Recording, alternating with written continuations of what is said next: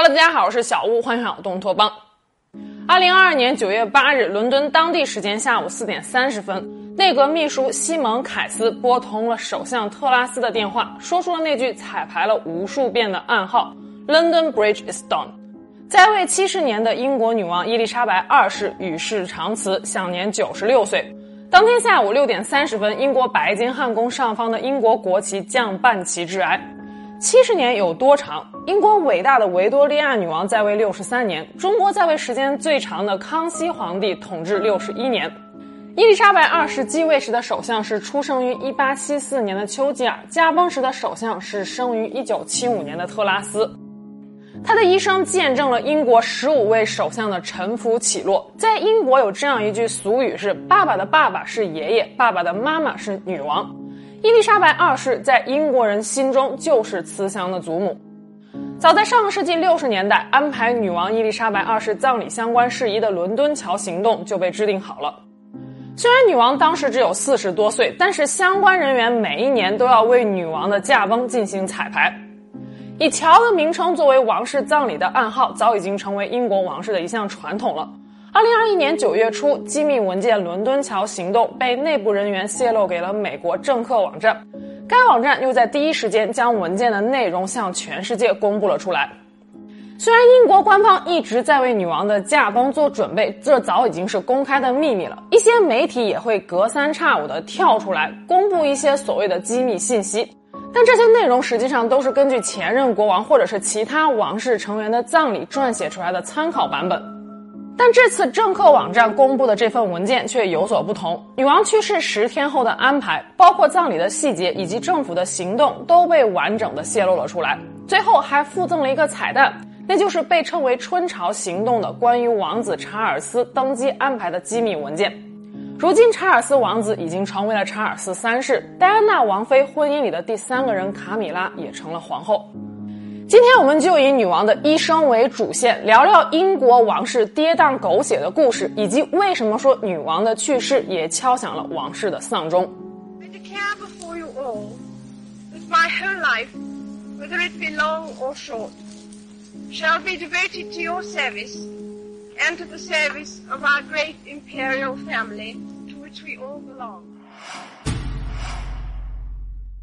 一九二六年四月二十一日的雨夜，伊丽莎白·亚历山德拉·玛丽出生于伦敦的祖父母家中。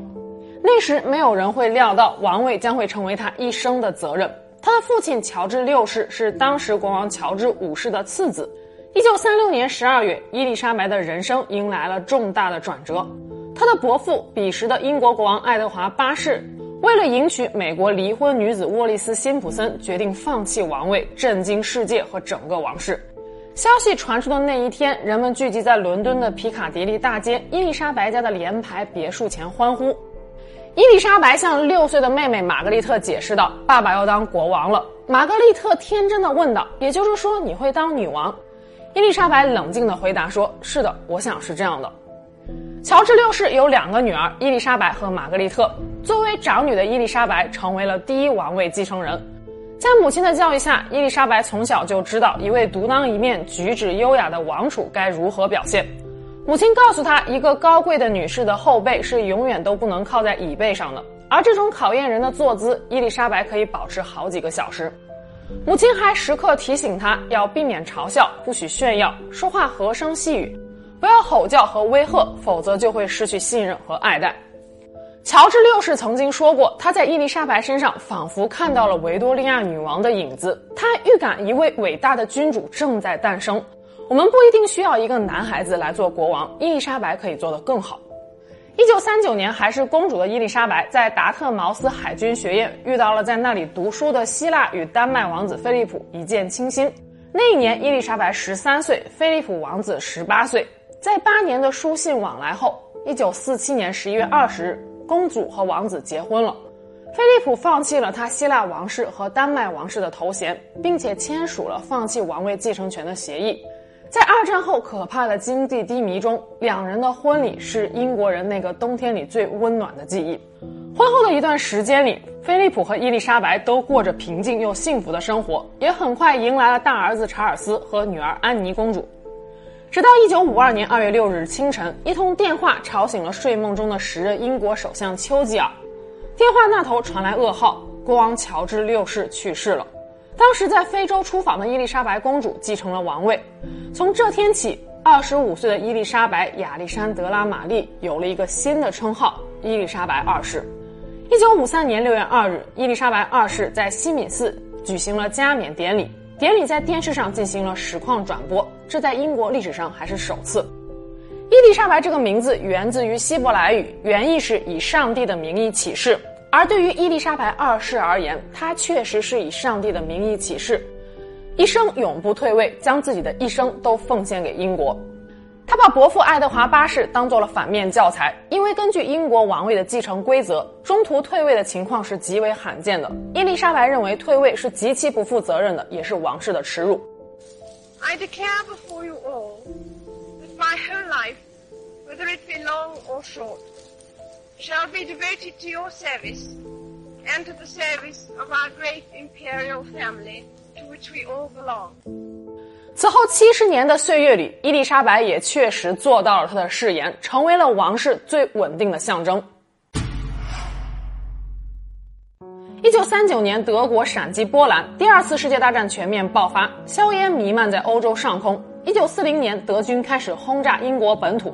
同年十月十三日，为了安抚躁动不安的民心，年仅十四岁、当时还是公主的伊丽莎白，通过 BBC 广播进行了她人生中的第一次公众演讲。她说：“这个国家数千万人不得不离开家园，与父母亲人分开。我和我的妹妹玛格丽特也为您感到非常难过。我们明白离开您爱的人意味着什么。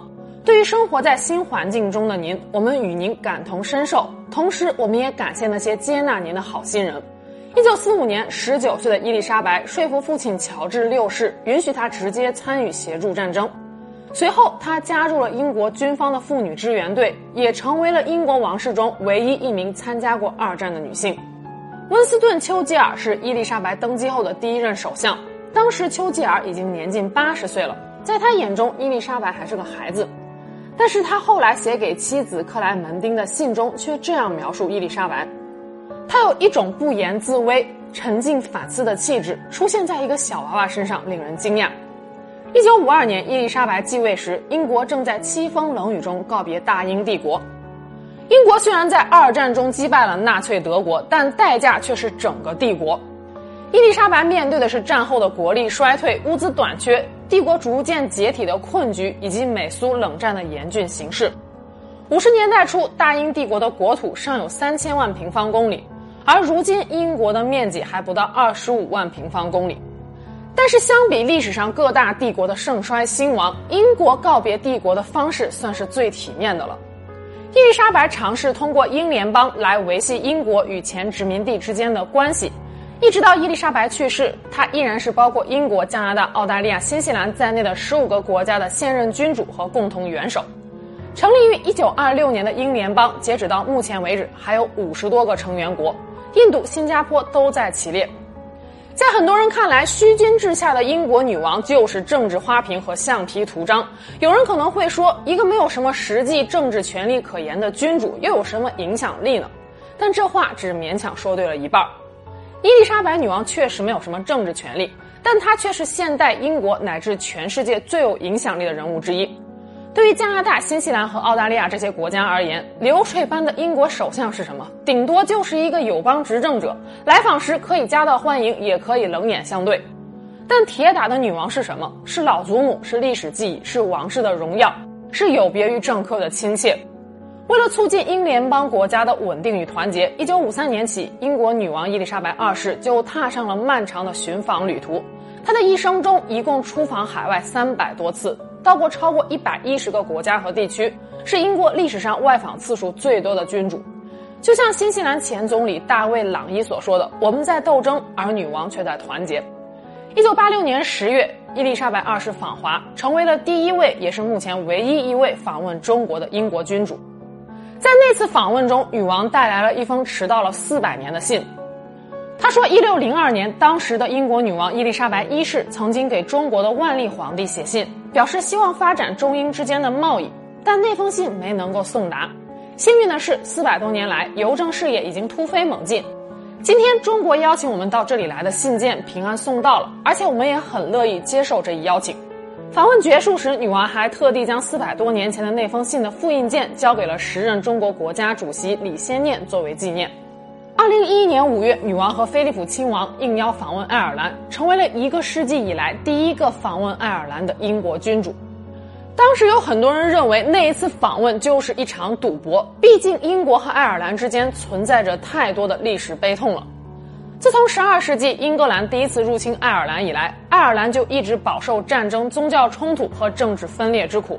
访问中，女王在爱尔兰为她举行的国宴上发表讲话，向当年为了爱尔兰独立而牺牲的人们表示同情和致歉。她说：“如果时光能够倒流，我们希望能够改写历史。”话音刚落，全场掌声雷动。第二天的《爱尔兰时报》评论说，伊丽莎白女王依靠自己的努力，成为了一代女中豪杰。这个岛上相当一部分人仍然效忠于她。最重要的是，她是两个独立但紧密相连的国家相互关爱和共同利益的象征。和其他英国王室相比，“恪尽职守”四个字是对女王一生最好的总结。无论有多少风暴来袭，她始终都保持着冷静和坚韧。一个人某一天突发奇想，充满责任感的形式并不难，难的是几十年如一日，让周围的人如沐春风。女王从登基到去世，一共经历了十五位英国首相，有同岁的撒切尔夫人，还有她眼中的小年轻布莱尔、布朗、卡梅伦、特蕾莎梅和约翰逊，以及刚刚继任的特拉斯。大部分英国首相当选之后要做的第一件事情，就是去拜访英国女王，并且拿到她亲授的任命书。女王的性格偏向保守谨慎，很少在公众场合表达政治观点。与英国首相例行见面时，大部分时间都会选择耐心倾听，除非首相向她征求意见，否则女王是不会给出建议的。她的一生唯一公开的政治观点就是自己统治的领土一定要统一。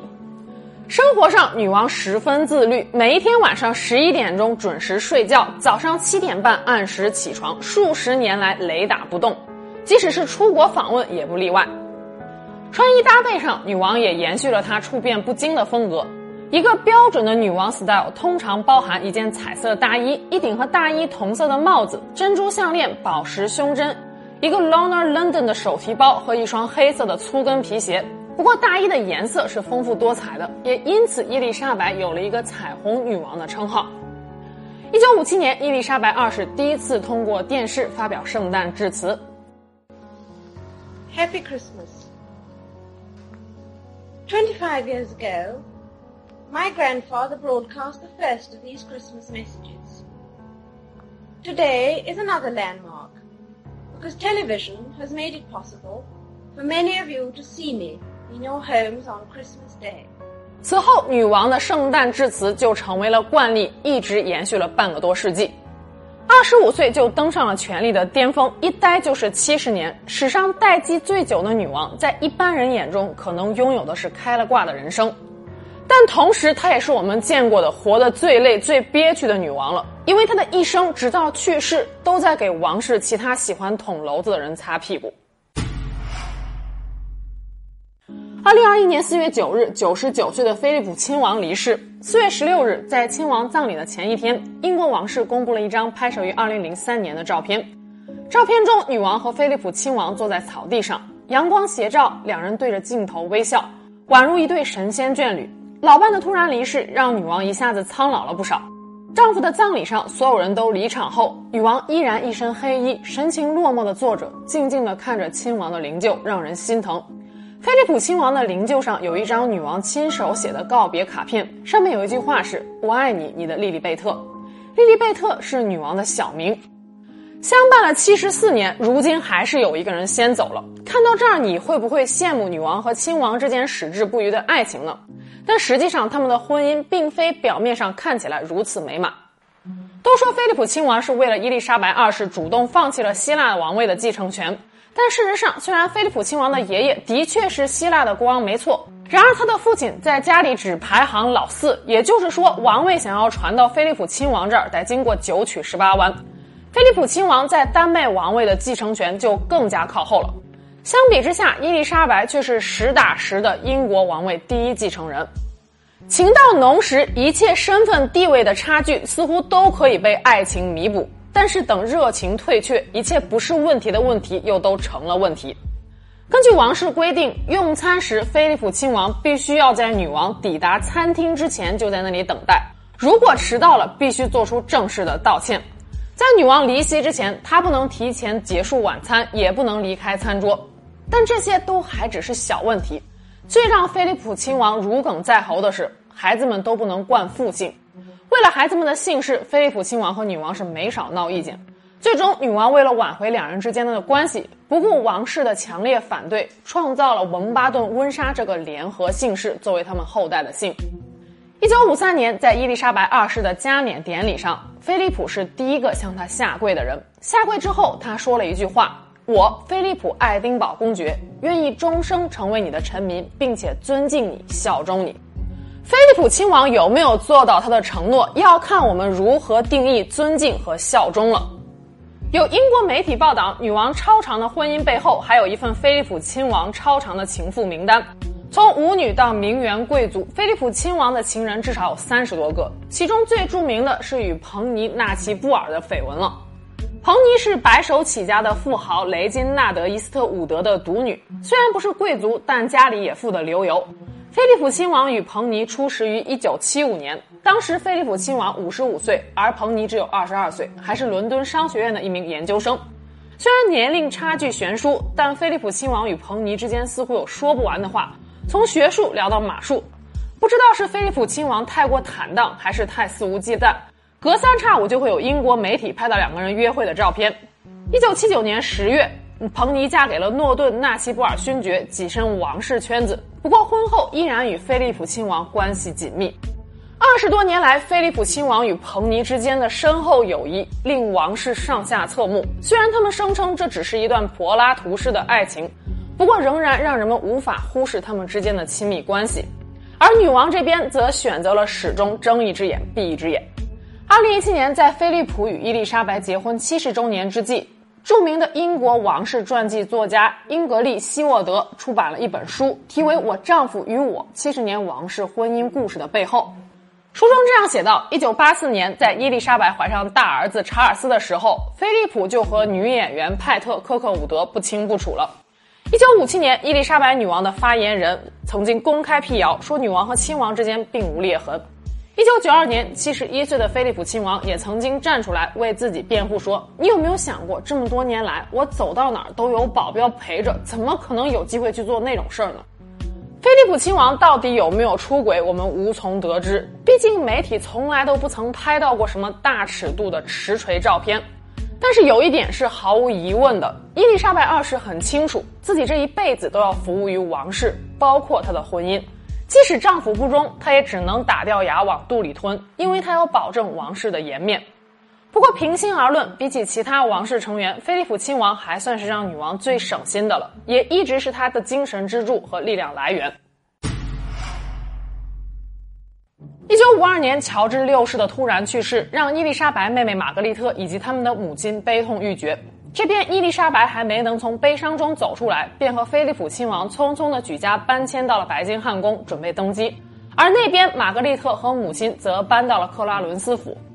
就在玛格丽特公主最为脆弱的时候，一个男人走进了她的生活，抚平了她丧夫的痛苦，同时也成为了她后半生悲剧的根源。这个男人就是比玛格丽特公主年长十六岁的军官彼得·汤森。年龄的差距还不是最大的问题。最重要的是，汤森是个有妇之夫，还有两个孩子。这样的恋情在五十年代保守的英国是很难被王室和教会所接受的。尽管不久后汤森便和妻子离婚了，并且向玛格丽特公主提出了求婚，但当时英国的教会是不提倡离婚的，他们极力反对公主的亲事，认为王室成员如果和离异人士结婚，就是公开打教会的脸。玛格丽特公主向女王姐姐表明心意，说愿意放弃自己的公主身份，也要和爱人长相厮守。然而，女王刚刚登基，百废待兴，一面是王室的威仪，一面是一起长大的妹妹，她难以取舍。她让玛格丽特再耐心等待两年，她来想办法。但是，最终玛格丽特公主还是没能等来她的幸福。一九五五年十月三十一日，玛格丽特发表声明，说为了履行自己对教会和国民的义务，决定与汤森分手。这场备受瞩目的旷世之恋黯然收场。此后，玛格丽特一直都郁郁寡欢，直到三十岁还孑然一身。后来，草率地嫁给了花心摄影师安东尼·琼斯。虽然他们也很快拥有了一对儿女，但是玛格丽特并不快乐。从婚后六七年开始，玛格丽特出轨的八卦报道就从来没有间断过。从女儿的教父到首相的亲戚，从摇滚巨星到知名演员。一九七六年，身着暴露泳衣的玛格丽特被八卦杂志拍到和比她小十几岁的男友在海边嬉戏。这张照片彻底激怒了玛格丽特的丈夫以及英国政坛。有人说她是被左右婚姻的堕落公主，也有人骂她是王室的荡妇。两年后，一九七八年，玛格丽特与丈夫离婚。同一年，因为长期的酗酒和抽烟，她的身体开始走下坡路。而对于女王而言，妹妹玛格丽特的特立独行也只是王室一地鸡毛的开始。伊丽莎白二世女王有四个子女：长子查尔斯王子、女儿安妮公主、次子安德鲁王子以及小儿子爱德华王子。除了爱德华王子，其他三个子女没有一个是省油的灯。一九九二年二月，查尔斯王子与戴安娜王妃一起出访印度，这天正好是情人节。按照惯例，这天王子和王妃会献上他们的情人节之吻，以示恩爱。可是，当查尔斯王子把嘴伸向戴安娜王妃的脸庞时，戴妃把脖子一转，时间拿捏的恰到好处。同年五月，戴安娜王妃向记者安德鲁·莫顿讲述了她全部的婚姻生活，并指责卡米拉是自己和查尔斯婚姻中的第三者。安德鲁·莫顿将戴安娜的自述写成了一本书《戴安娜：她的真实故事》。不久后，一九九二年底，查尔斯王子与情妇卡米拉的通话录音被曝光，内容直接露骨。此事件也被称为“卡米拉门”。一九九二年十二月九日，查尔斯王子与戴安娜王妃正式分居。戴安娜说，这段婚姻从一开始就有三个人，有点拥挤。对于戴妃十几年来饱受折磨的皇室婚姻的内幕感兴趣的，可以回看我之前的视频。也是在一九九二年，女王唯一的女儿安妮公主与共同生活了十六年的马克·菲利普斯离婚。并于八个月后火速和现任的丈夫蒂莫西·劳伦斯结婚。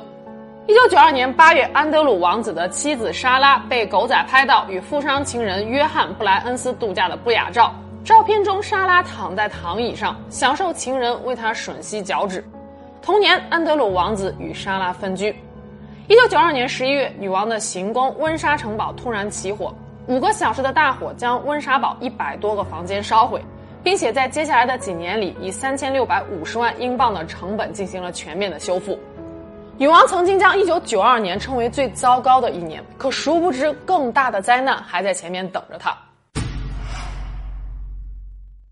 一九九七年八月三十一日，已经与查尔斯王子离婚的戴安娜与富商男友多迪约会时，为摆脱一帮摄影记者的追逐，在法国巴黎发生车祸，多迪与司机亨利·保罗当场死亡。戴安娜身负重伤，被送进医院抢救，但因为胸部大出血，抢救无效，在医院逝世，年仅三十六岁。英国警方很快公布了死因调查报告，认为这起车祸是由于司机保罗酒后超速驾驶所造成的，纯属事故，不存在谋杀的可能性。此后，人们对于戴安娜究竟是死于意外还是王室的阴谋争论不休。事发当时，女王位于阿伯丁郡的巴尔莫勒尔城堡。就在英国民众对于这位人民王妃的去世哀痛不已之时，人们惊讶地发现女王隐身了。或许是因为几年来被儿子查尔斯、戴安娜以及卡米拉三个人之间的关系搞得烦透了；或许是因为不满戴安娜将王室不堪的一面公之于众；又或许是因为戴安娜那时已经不是王妃了。总之，女王拒绝公开哀悼戴安娜，甚至拒绝返回伦敦。女王的缺席引起了民众的强烈不满。舆论将矛头直指王室。英国王室传统上要求成员保持孤高威严，而这种与民众之间的距离感，随着网络时代的到来与平等思潮的出现，被冲击的粉碎。反观戴安娜王妃亲民随和，在寻访中总是热情地拥抱民众，去医院探访艾滋病儿童，为全球反地雷运动奔走呼告，不顾自身的安危穿越雷区。人们感受到了戴安娜的亲切与真诚，认为这才是王室该有的样子。戴安娜去世之后，指责王室其他成员残酷不近人情的声音越来越高，这可能是女王一生当中遇到的最湍急的政治危机了。最终，女王艰难地选择了向舆论与公众屈服。于九月五日返回伦敦，下令白金汉宫降半旗在哀悼的人群中亮相，并且通过电视直播表达了对戴安娜去世的惋惜。这应该是女王对于何为民意感触最深的一次了。在之后的民间访问活动中，女王也逐渐改变了与民众的交流方式。女王秘书玛丽·弗朗西斯曾经说过，女王从戴安娜身上学到了很多，特别是在新时代如何与民众相处的问题上。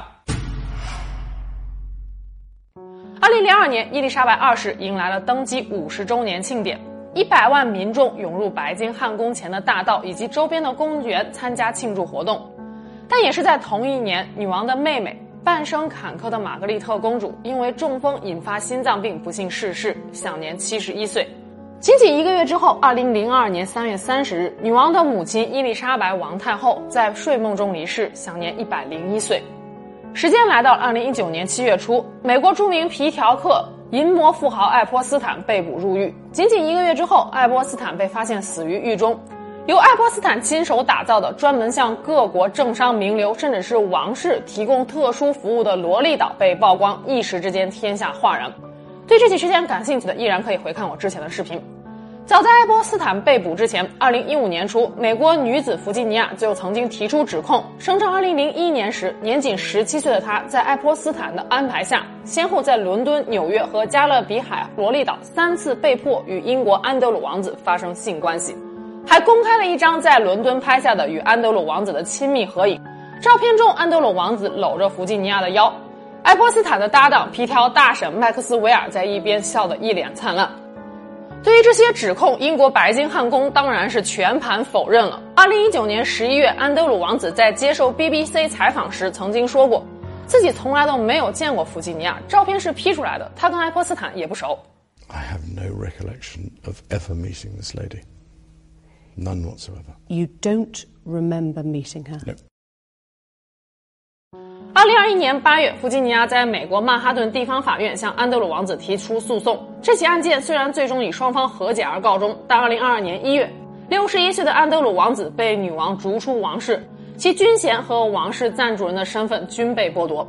二零二零年一月八日，女王的孙子哈里王子和妻子梅根·马克尔正式宣布退出英国王室资深成员的行列，随后举家搬迁到美国生活。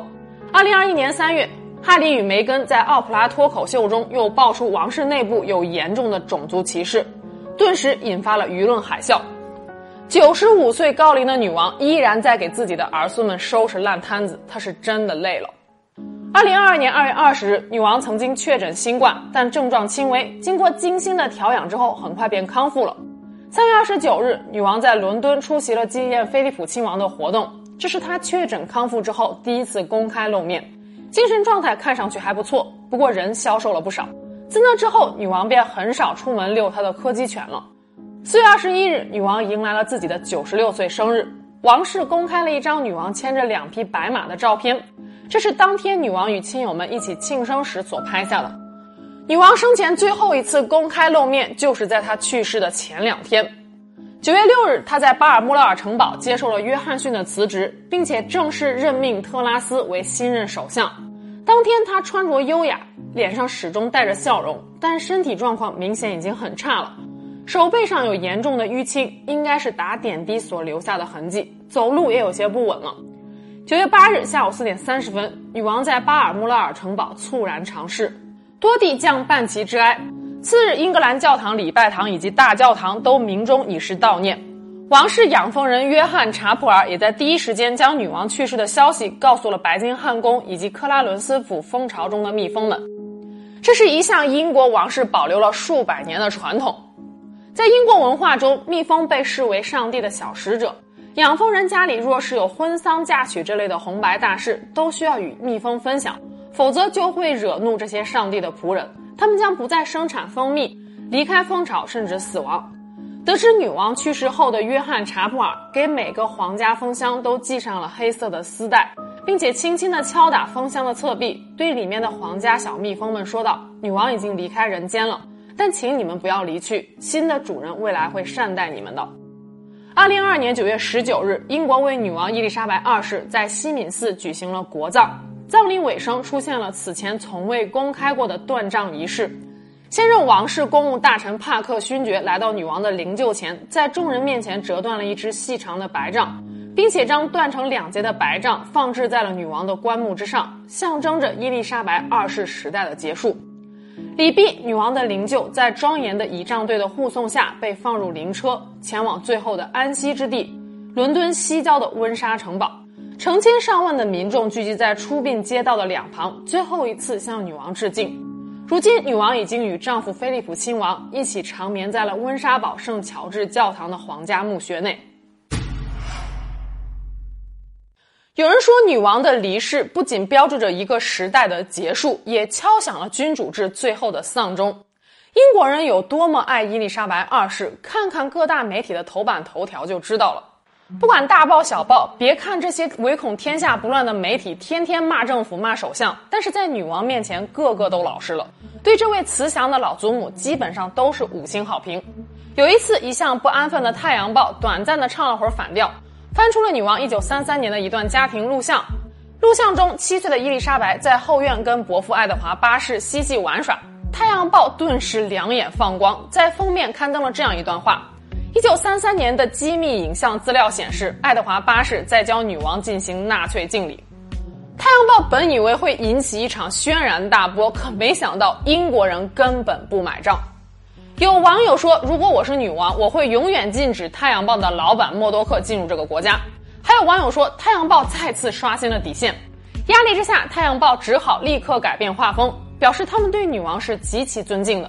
并在两个月之后，伊丽莎白二世的在位时长打破其曾曾祖母维多利亚女王的记录之时，送上了诚挚的祝贺。根据权威市场调研公司伊普索莫里多年来的民调结果，英国民众对王室的支持率一直稳定在百分之七十左右的高位。二零一二年，女王在位满六十周年时，支持率达到了巅峰，超过百分之八十的英国人希望英国保留君主制，不要改为共和制。但与其说人们支持英国王室，不如说人们支持的是伊丽莎白二世。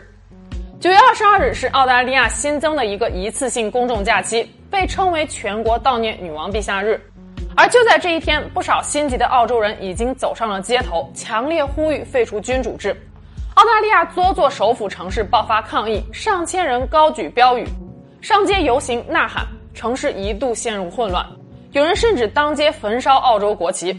此前，澳大利亚总督大卫·赫利就曾经明确表示过，只要女王去世，澳大利亚就会脱离英联邦王国。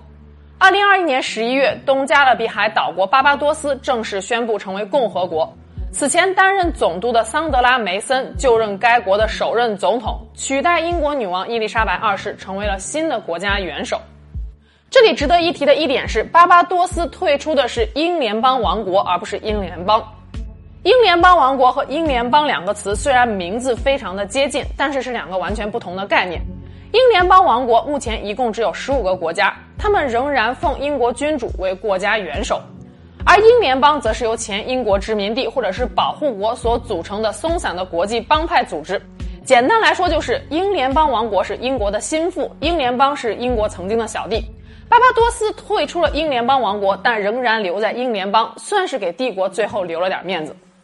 英联邦的存在实际上就是名存实亡的帝国主义的最后一块遮羞布，而女王终其一生都在保证这块布不落地。如今女王去世，查尔斯三世在人们心中的地位远不如其深受爱戴的母亲，权力游戏失去了牌桌，英联邦的未来更加风雨飘摇。不仅如此，英国内部也早已危机四伏。英国的全称是大不列颠及北爱尔兰联合王国。摊开英国地图，我们可以看到，英国本土由英格兰、威尔士、苏格兰和北爱尔兰构成。由于历史的原因，三百多年以来，苏格兰闹独立的声音就没有停止过。二零一四年九月十八日，苏格兰进行了独立公投。公投开始的几天前，伊丽莎白二世女王曾经呼吁苏格兰人慎重考虑未来。